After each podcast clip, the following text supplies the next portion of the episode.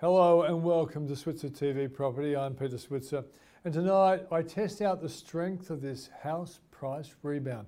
Has it gone too far? Could it really go for three years? Will it rise 30% in that time, as the Reserve Bank has implied and suggested? And what could derail all this optimism? Uh, we'll start with the CEO of Century 21, Charles Tarbey, who shows us using charts how strong this market actually is. Then I talked to Eliza Owen. Now, she's the head of Australian research for the country's most quoted house price data watcher, CoreLogic, to see what are the numbers really doing. Where are the gains the biggest? And then AMP Capital's economist Diana Mousina looks at the reasons for this house price boom, how long it can keep on going for, and what might just kill it off. So that's the show. Let's kick off with the CEO of one of the country's biggest real estate agencies, Charles Tarbey from Century 21.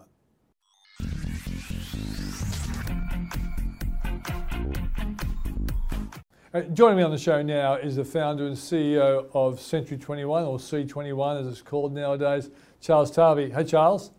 Hey, Peter. So, Charles, I always like to catch up with you to see what's going on in the market right now. Uh, before we start looking at a few charts you sent over to us, why don't you tell us what you're, you're seeing in this, what is always being described nowadays as a very hot market? Yeah, it's, it is a very interesting marketplace. It's sort of like a bit of a catch up marketplace, Peter, and I, I think we're almost there. Uh, a lot of people are, seeing it sort of run away, but um, a, a, lot of people have also forgotten that it's only just a, a few short years ago the actual market um, stalled and, uh, and prices sort of started dropping a little bit. And I think that where we are now is, is we're watching all these different marketplaces catch up, and some of them are now going just a little bit beyond where they were. Uh, so there seems to be a lot of excitement, and, and, there certainly is. But I do think it's more of a catch up phase than anything else at this point in time. Okay, so let's go to the charts you provide. The first one is the, the national auction clearance rates. And yeah. why, why don't you talk to what we're seeing on the screen?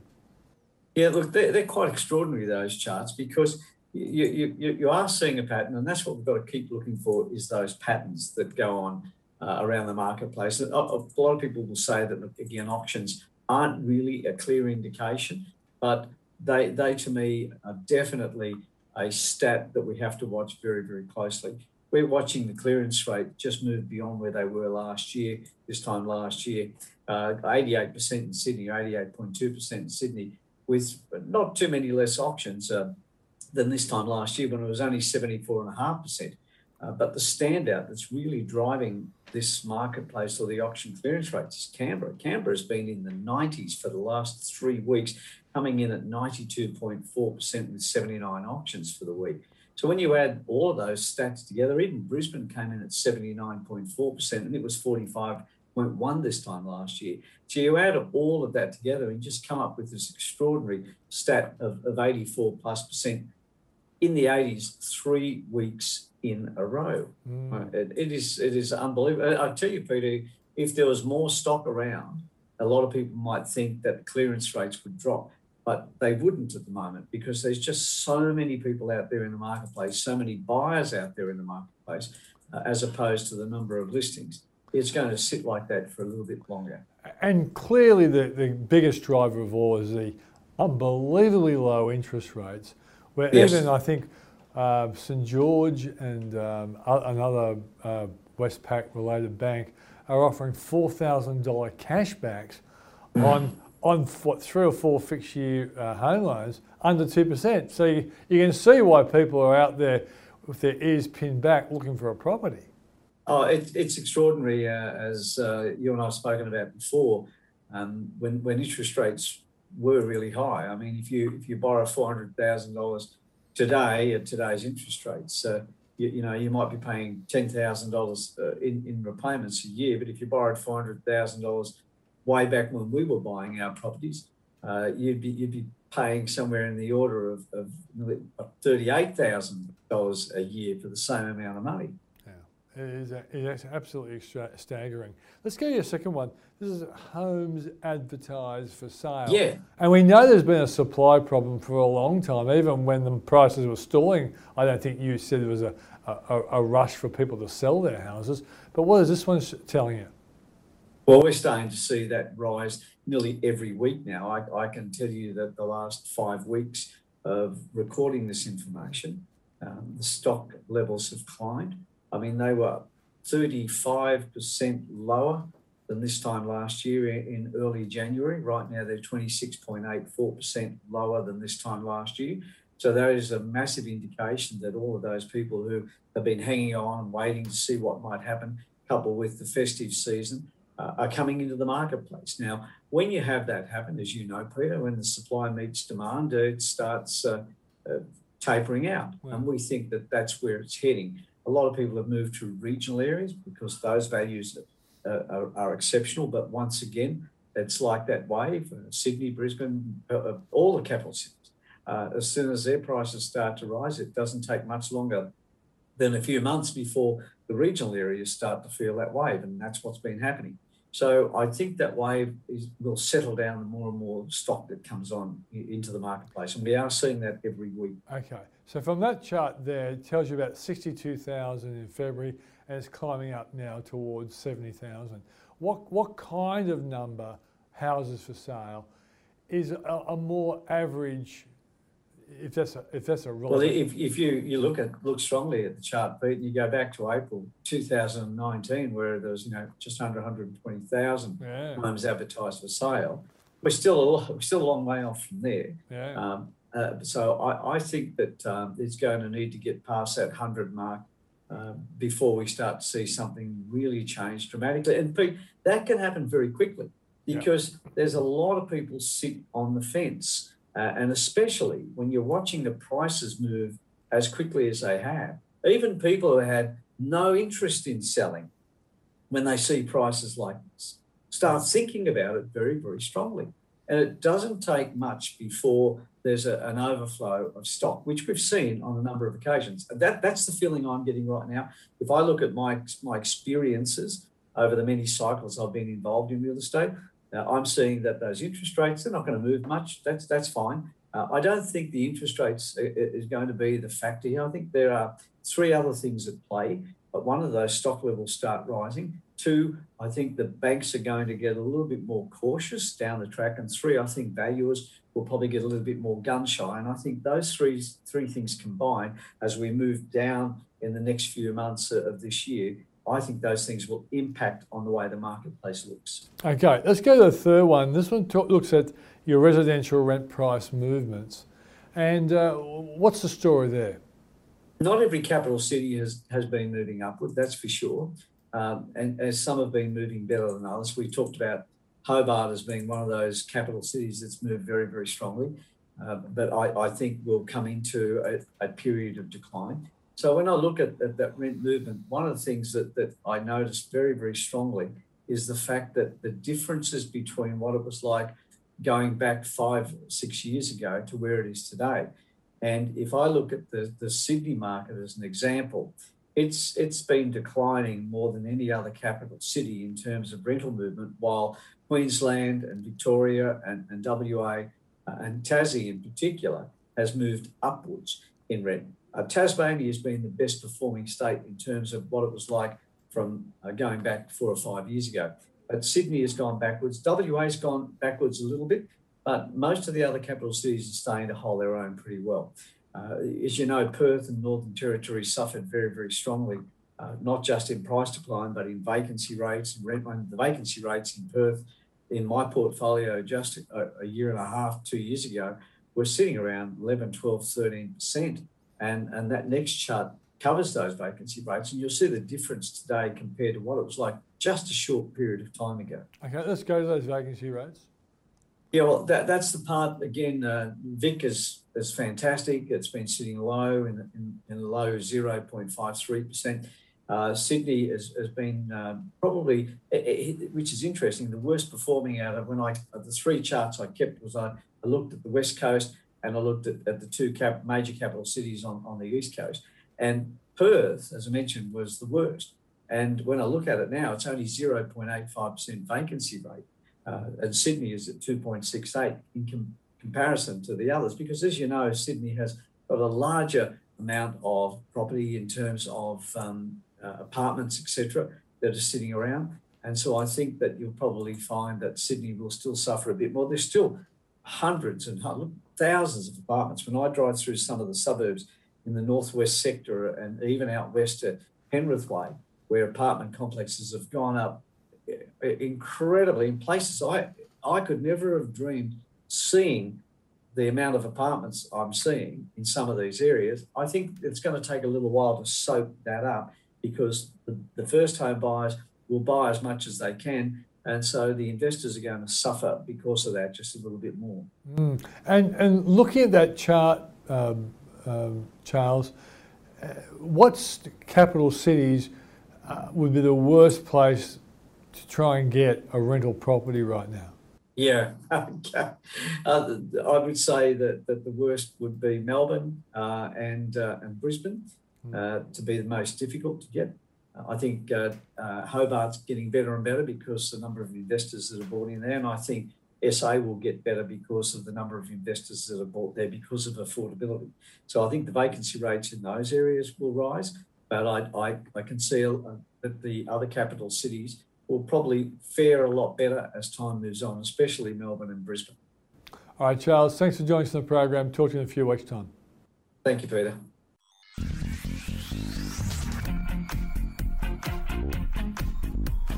Well, we all know that the housing market is very, very hot. And uh, one organisation that watches those prices very carefully, of course, is uh, CoreLogic. And we've got Eliza Owen uh, from that company with us right now. Eliza, thanks for joining us. Thank you for having me.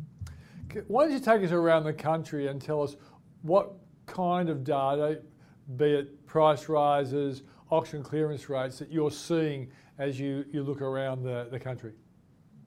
So in the year to 2020, if we if we look at sort of the year that was, um, ultimately we've seen a pretty firm upswing being established across most parts of Australia. Growth over the year has been led by some of the smaller capital cities, um, with Darwin actually leading capital city uh, growth over the year, and that's off the back of a very long and large decline in that market. Um, so values across Darwin are sitting over 11% higher in the year to Jan, but they're still about 24% below their record high, which was in 2014. Mm. Uh, in the December quarter, we saw the start of an upswing trend across Melbourne, which has left values um, 2% lower over the year, being the sort of worst performing capital city.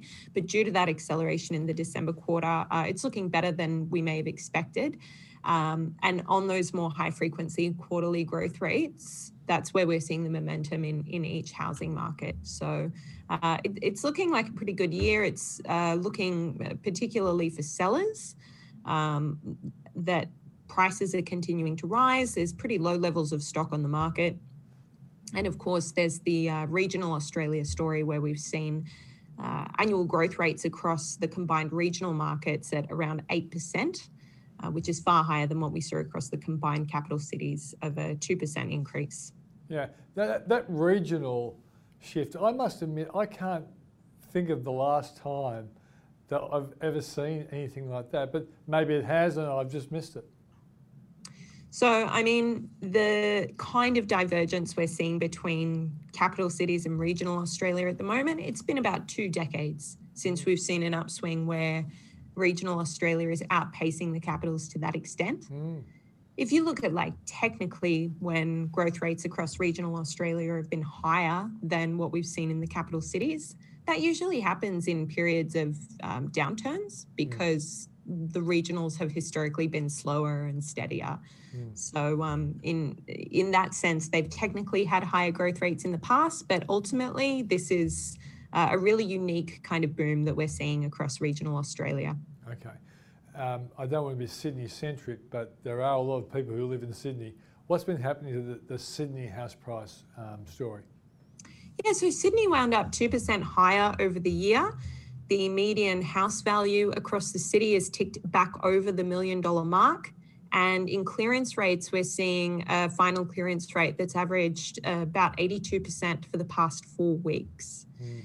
So a lot of that growth in the market has been driven through the December quarter into January. And I'd imagine for this month, we're going to see some pretty strong results as well. So a lot of momentum happening there. Overall, that market is still about 4% below its record high, which was back in 2017. But the way things are going, we think that that could reach a new record high over 2021. Yeah. Um, do you guys ever do any work um, linking interest rates to house price movements? So the RBA has actually done some work on this in the past. Um, the their analysis showed that a one percent decline in the cash rate can lead to an eight percent increase in dwelling values um, over the following two years, provided there are no uh, increases in the cash rate in that time. So that kind of speaks to the growth we'd expect to see in the market. You've got a situation where the official cash rate is sitting at a record low of just 0.1%. And the triggers that the RBA are looking for to increase that cash rate are unlikely to manifest for years, um, potentially until 2024. So based on that, I mean that that explains a lot of the growth that we've seen in the market and, and might expect to see in the market over this year. Yeah, and so when you hear some uh, generalised predictions, and even the Reserve Bank has said this, that they're kind of expecting a 30% rise in house prices over a three-year period. Do you guys think that's within the ballpark? I mean, the, the problem is we just don't really know what's going to happen. I think a 10% increase nationally over the next 12 months is probably not an unreasonable um, in, increase to, to expect across the market.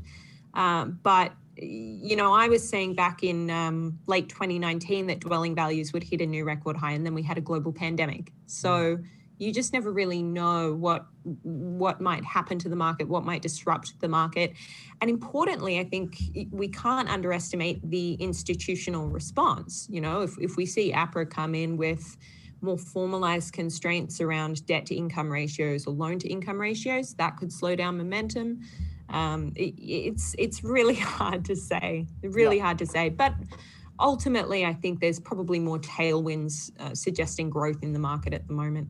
Okay, you've done some work on what might happen to the housing sector as a consequence of changes to job seeker and job keeper. What were your conclusions?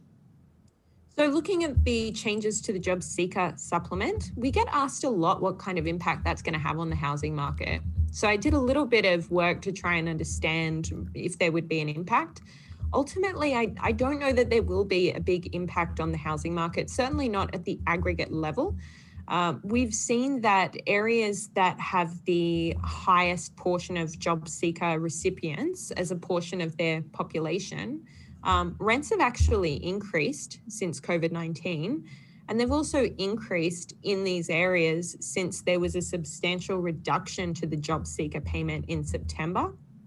So I can't really see any discernible impact of changes to job seeker on the rental markets in, in aggregate, where you would expect there to be more of an effect.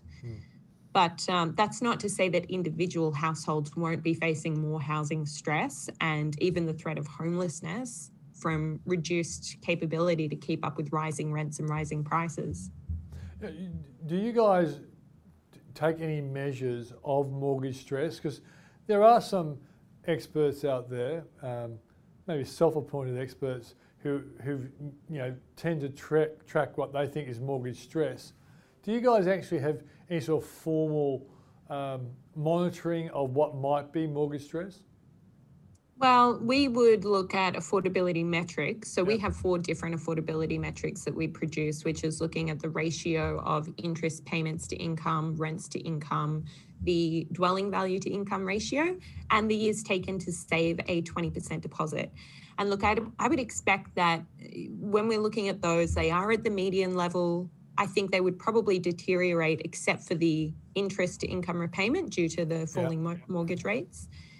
In terms of um, household stress, I think it's really hard because you're looking at, at quite a small or not a small segment, but a um, lower income segment of the market, which you know doesn't always um, have have the data readily available. So um, it's it's not something that we um, track, I guess, where it's more acutely felt because at the moment we're just looking at it at the median level. Yeah. Um, but there could be potential to look at it at different um, income levels and, and different housing Yeah. stock levels as well. it, it just seems to me that there's a lot of subjective assumptions you'd have to make to really give you an accurate idea of mortgage stress. Because if you're a low income person and you lose your job you've got a mortgage to pay, that's mortgage stress. And if you're a, a really wealthy person with a big loan and you lose your job and you get another job which doesn't pay as well, you've got mortgage stress. It's all different sorts of mortgage stress. To me, it's, uh, I think, it'd be very hard to be objective. Uh, and, and that's what worries me about some of these readings on mortgage stress because there have been big numbers, but house prices keep rising and auction clearance rates remain really high. So that doesn't, you know, make you Yeah, and, and I think that's a really good point, right? Is that you've got a lot of momentum in the market, you've got um, increasing prices and increasing rents, and that just speaks to the divergence between these more vulnerable households on low incomes, whereas those who own property can gain equity. You know, there's there's great there's a greater divergence happening Yeah. there, and it's going to be harder for people on those job seeker payments to Yeah. keep up with the broader market. And it seems to me, I agree that you know one, one of the stress points for the market going forward could be if APRA says to banks, stop lending money. All right, okay, that, that makes sense. They could do that.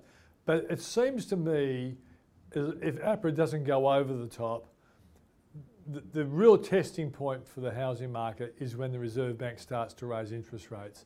And that's going to be you know, a very interesting, um, critical point for the housing sector.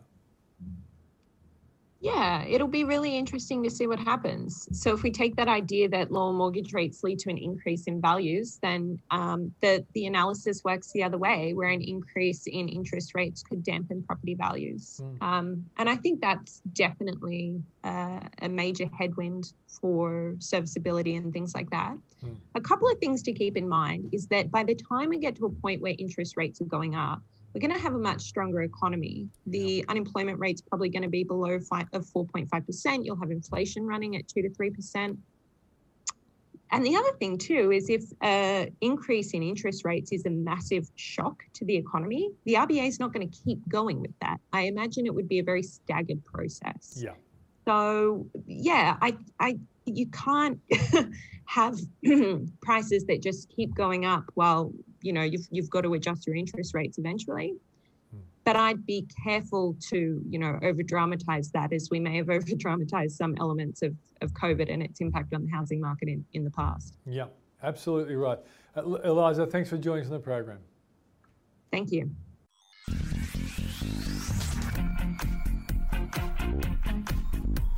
Okay, let's get the economic take on what might happen to the housing sector with Diana Mousina, economist at AMP Capital. Great to see you, Diana.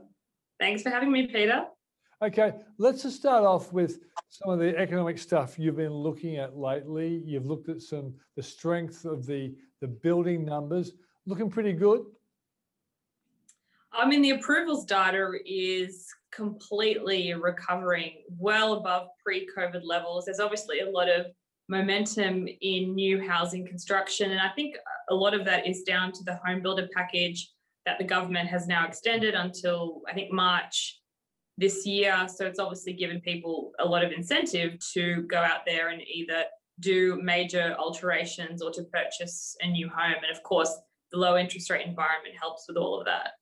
Yeah. So that, that, now today, really strong business investment numbers came out, and I was really looking forward to that. I mentioned it on my 2GB spot um, uh, last Saturday with Chris Smith. This is a, a number that we, we we know the consumers are back, but it wasn't complete. We weren't completely convinced that business is getting involved. Do these numbers say that's the case? Well, it looks a lot better than the weak points that we saw uh, in 2020. Mm. Business investment looked like it was falling off a cliff at the worst part of uh, the COVID pandemic last year. I mean, things definitely are improving, but business investment is still well down compared to a year ago, whereas the consumer has nearly fully recovered. So I guess it again goes to this point that the fiscal stimulus was very much concentrated towards supplementing consumer incomes, and that's clearly worked. Consumers are in a position of strength, whereas I think for businesses, while you still have this period of uncertainty, it is difficult to get investment plans completely back to where they were before COVID. They probably need a bit more certainty. Yeah. What what what I'm seeing in our own business is a lot more uh, businesses, big in the town businesses, are saying yes to proposals, or at least are seriously considering it. Where last year it was like, let's all cut all costs, forget it, we're not going to do anything innovative. I'm starting to see the momentum move towards more innovation, and therefore I wasn't surprised to see the investment numbers improving. Mm-hmm. Well, uh, that's I, I think that you, they kind of need that certainty and also potentially more confirmation from the government around different types of policies that might be included in the budget. I mean, obviously the government put in place some tax incentives for businesses to do some instant asset write-offs in the budget last year, but it hasn't really been enough to completely shift the dial for business investment. I think the key is just to see that recovery in demand. And once you get the vaccine being rolled out here in Australia, that will probably give businesses more certainty that things are going to get back to normal sooner. Yeah, really important for the housing sector is obviously the jobs data. What's your take on the labour market? I've been really surprised at how fast the recovery has gone in the labour market. Usually, after recessions, I know that the COVID recession was quite short in Australia, but usually after recessions, it takes two or three years for employment to get back to its pre recessionary levels. But we're pretty much nearly there now. 93% of jobs that were lost due to COVID have now been regained. Still need to get the unemployment rate to about, about 5%. It's, it's still over 6%. And there is, of course, uncertainty about what happens when JobKeeper runs off, but I don't think it will derail the recovery. I think that employment growth will still be positive this year, but probably softer than where it was in the last six months uh, because a lot of that government support is now starting to taper off. Yeah, okay. Let's just talk about something that most people glaze over when they hear it, and that's the US bond yields. Um, but the US bond yields are, are rising on, at the long end, and some people think that's the reason why Wall Street's become a little bit more negative than it has been uh, lately.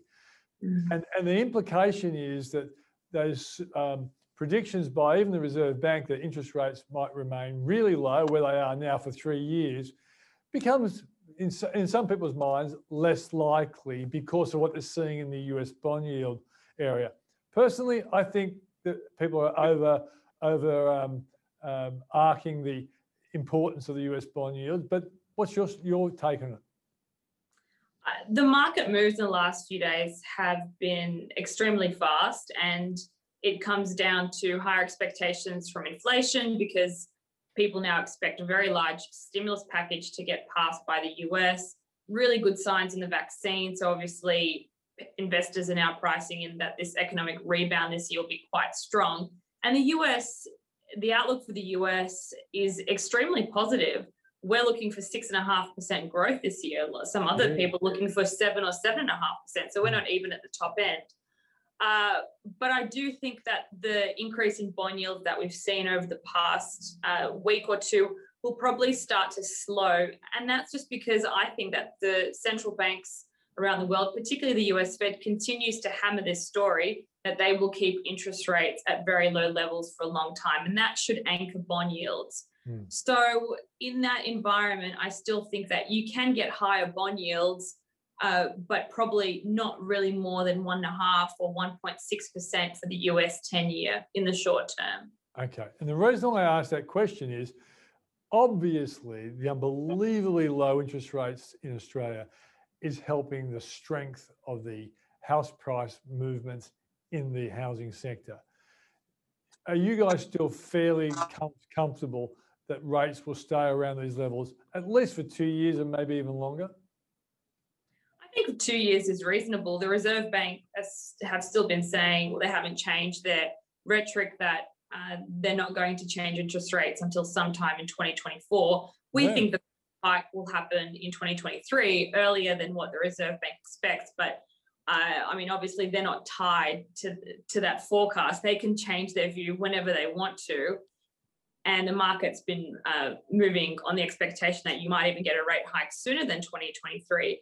And it really just depends on how strong the economic recovery is here. I think the economic re- recovery in Australia will be slower than the US. Uh, just because we don't have as much fiscal stimulus here, even though we've managed coronavirus better in Australia than than they have in the US. And that partly explains why we haven't got much fiscal stimulus because we have actually managed the, the virus better.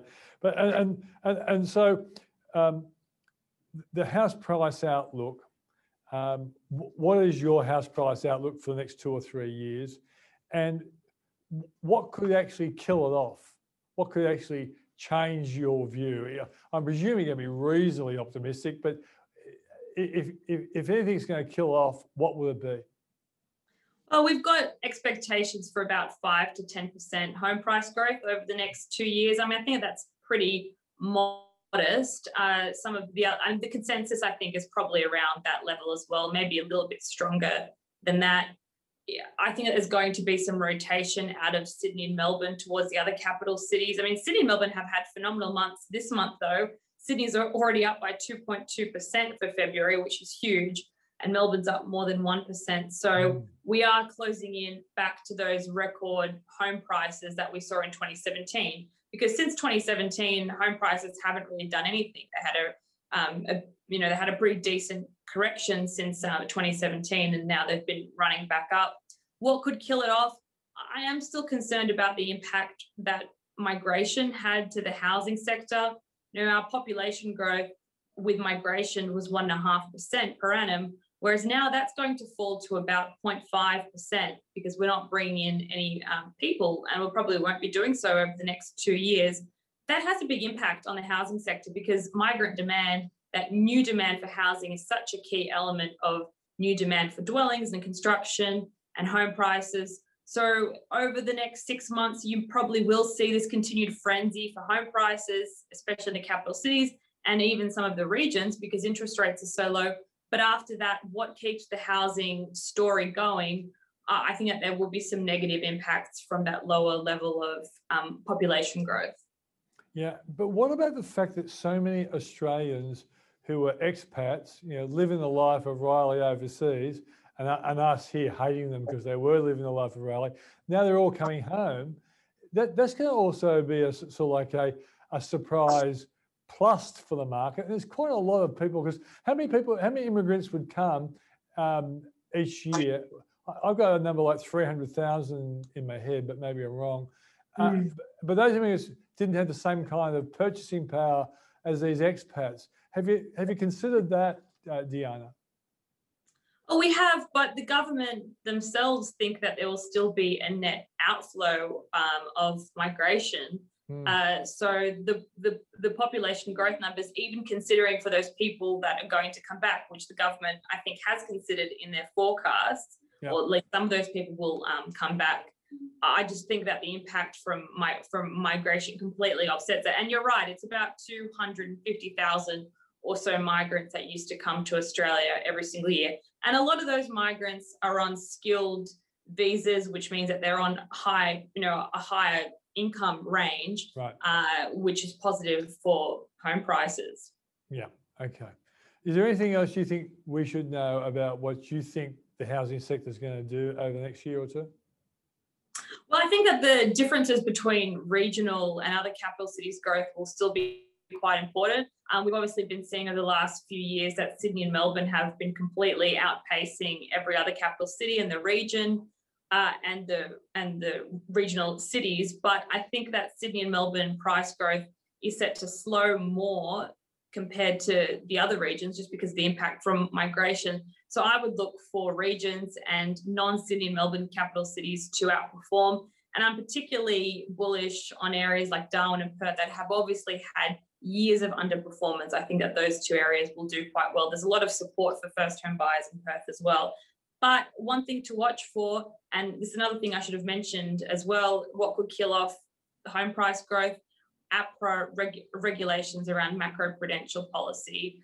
uh, that's going to be a risk if the investors come back into the market, which they could do if they become more positive about rental growth over the next six months. Okay. Uh, and you have actually bought a house recently. Did you buy it at auction? And was it a, a very difficult experience competing against all these people who want to buy the house that you wanted to buy? Uh, it was ex- the most stressful experience ever. We didn't buy it at auction in the end, but uh, I, I, keep looking at the home price data every single day, and I'm just feeling very uh, happy that we decided to make that decision, even though we took on a huge amount of debt.